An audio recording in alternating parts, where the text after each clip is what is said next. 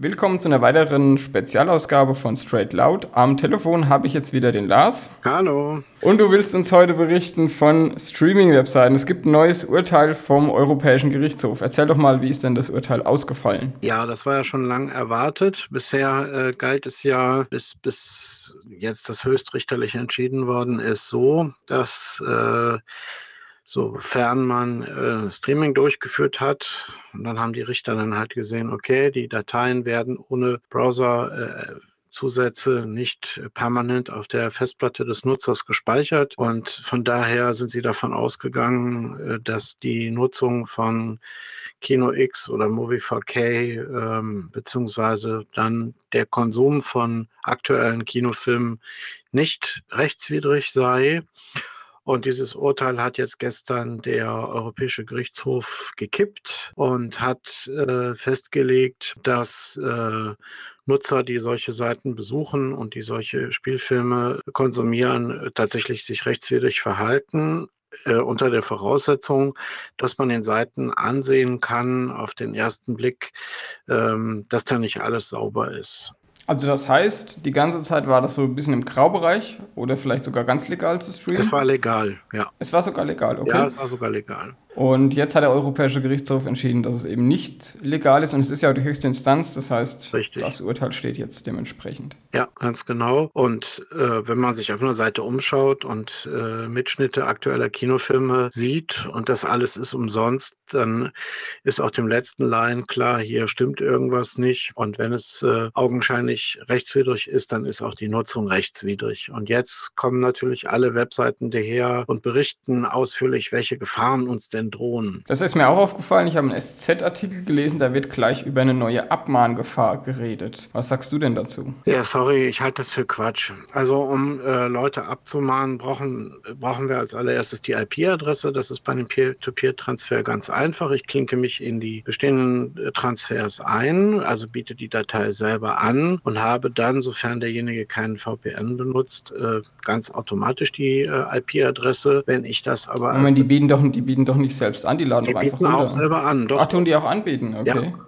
Ja, also das ist dann strittig, äh, wenn Sie zum Beispiel Top 100 äh, aus den Musikcharts anbieten, weil Sie natürlich nicht an allen Werken die Rechte haben, aber über diese Kleinigkeiten haben die Richter bisher äh, großzügig hinweggesehen. Aber die können doch auch eigentlich ohne anzubieten, können die doch in so einem Peer-to-Peer, -Peer, also sagen wir mal Torrent-Netzwerk, können die doch ziemlich einfach sehen, wer da gerade Dateien bereitstellt und sehen auch direkt ohne Umwege die IP-Adresse, oder? Ja, du musst es ja, du musst demjenigen ja tatsächlich nachweisen, dass er die dir dieses Werk hochgeladen hat. Das musst du mit Screenshots beweisen und deswegen macht es äh, auf jeden Fall Sinn, sich an dem Transfer direkt zu beteiligen. Also zu sagen, der war da online und der hat da vielleicht was gemacht, würde vor Gericht auch nicht ausreichen. Also das heißt, die Abmahnkanzleien, die sind direkt in diesem Peer-to-Peer-Traffic beteiligt, um dann den Nachweis erbringen zu können, dass da auch wirklich jemand was hochgeladen hat. Genau, da wird dann Datum, Uhrzeit und das Werk festgehalten und äh, die IP-Adresse und dann wird sofort äh, die Anfrage beim Internetanbieter ähm, gestellt, weil der hat nur die Pflicht innerhalb der ersten sieben Tage Auskunft darüber zu geben, äh, welcher Anschlussinhaber zu der IP-Adresse passt. Und das heißt wiederum, für Streaming ist es aber anders, hast du ja gesagt. Da wird ja, kann ja nicht einfach die IP so einfach ermittelt werden. Da müsstest du äh, Zugriff auf den Server von dem Streaming-Hoster haben oder auch äh, von, von Kino XTO. Und äh, diesen Zugriff haben die weder die Behörden noch die GVO und auch nicht die Rechtsanwaltskanzleien. Und von daher kommen die an die IP-Adressen gar nicht dran. Jetzt gab es aber doch mal den Fall, dass vor einigen Jahren Kino XTO, glaube ich, was, nee, Kino TO damals äh, von den Behörden einkassiert worden ist. Und da waren doch dann auch die Streaming-Hoster betroffen. Und dort gab es dann doch auch entsprechend die IPs der Nutzer. Ja, also die Behörden sind an den äh, Nutzern nicht interessiert. Also zumindest war das bisher so.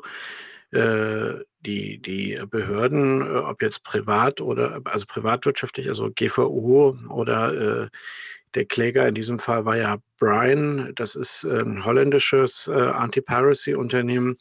Denen geht es um die Betreiber solcher Webseiten.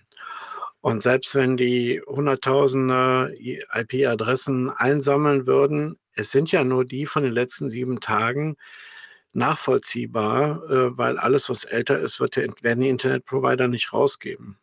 Ja. Und ähm, ich sag mal ganz ehrlich, äh, Abmahnkanzleien haben im, im Peer-to-Peer-Bereich, weil die Werke ja auch angeboten werden und dadurch die Schadenshöhe sehr viel höher ist, haben da einen Wert von 800 oder sogar 1000 Euro.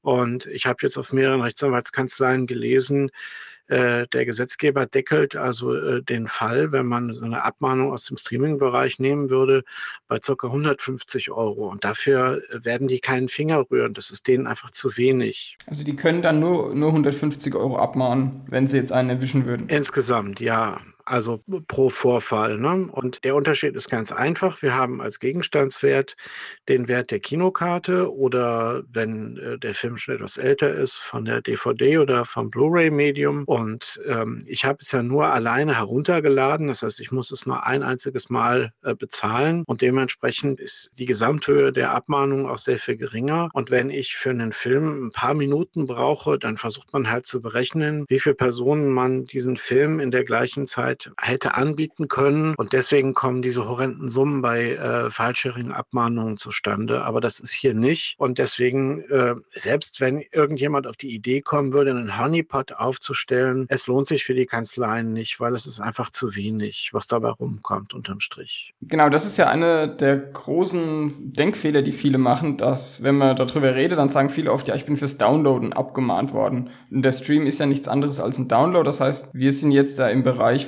wo die Sharehoster ja die ganze Zeit schon sind. Da ist es ja sowieso von, schon immer ein Download gewesen, wurde von den Gerichten ja auch so gesehen. Richtig, ja.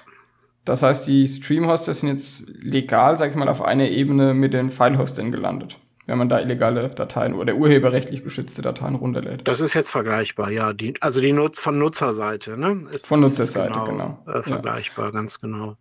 Also dann nochmal, um es festzuhalten, man begeht ja keinen Upload beim Stream. Die Abmahngefahr ist dementsprechend gering. Und diese hohen Summen beim Abmahnen, die kommen nur daher, weil man halt eben an so einem Peer-to-Peer-Netzwerk aktiv teilnimmt und Dateien bereitstellt zum Download. Jetzt hast du in deinem Artikel noch empfohlen, an VPN eventuell mal zu verwenden. Gegen was würde das denn schützen? Ich habe es halt empfohlen, wenn du komplett auf Nummer sicher gehen willst, dass niemand an deine IP-Adresse herankommen kann, dann wäre das halt äh, das Mittel der Wahl. Das heißt, da könnten auch die Streaming-Anbieter gar nicht sehen, mit welcher IP du eigentlich kommst. Ja, ganz genau. Die sehen dann die IP-Adresse von dem Server, von dem VPN-Anbieter und ähm, das war es dann auch gewesen. Also ändert sich jetzt für die Nutzer im Grunde nichts, Nein. keine hohe Abmahngefahr und wer halt auf Nummer sicher gehen will, nimmt ein VPN. Ganz genau. Ruhig bleiben ist da jetzt die Devise wahrscheinlich. Ja, ganz genau. Der Gesetzgeber hat jetzt halt festgelegt, dass, dass es nicht legal ist, aber für uns als Konsumenten ändert sich dadurch unterm Strich gar nichts. Gut, und für die Uploader war es ja ohnehin immer eine andere Frage. Da ging es ja nicht ums reine Anschauen. Die hochgeladen haben für die Streams, die waren ja sowieso davon nicht betroffen. Das ist richtig. Und äh, es gab ja in der Vergangenheit auch schon, auch schon vor vielen Jahren bei RapidShare Abmahnungen sind äh, gegen Uploader. Da ging es dann aber um Pre-Releases, also um zum Beispiel Musikalben haben, die zu dem Zeitpunkt des Uploads noch gar nicht in den Läden gelandet waren. Und RapidShare hat dann damals auch die äh, Adresse des Uploaders weitergegeben. Aber das unterscheidet sich jetzt nicht äh, zwischen Share-Hoster und Streaming-Hoster. Das ist also auch für die Uploader die gleiche Gefahr. Gut, dann danke ich dir, Lars, für die Info. Gerne. Und auf Wiederhören. Ja.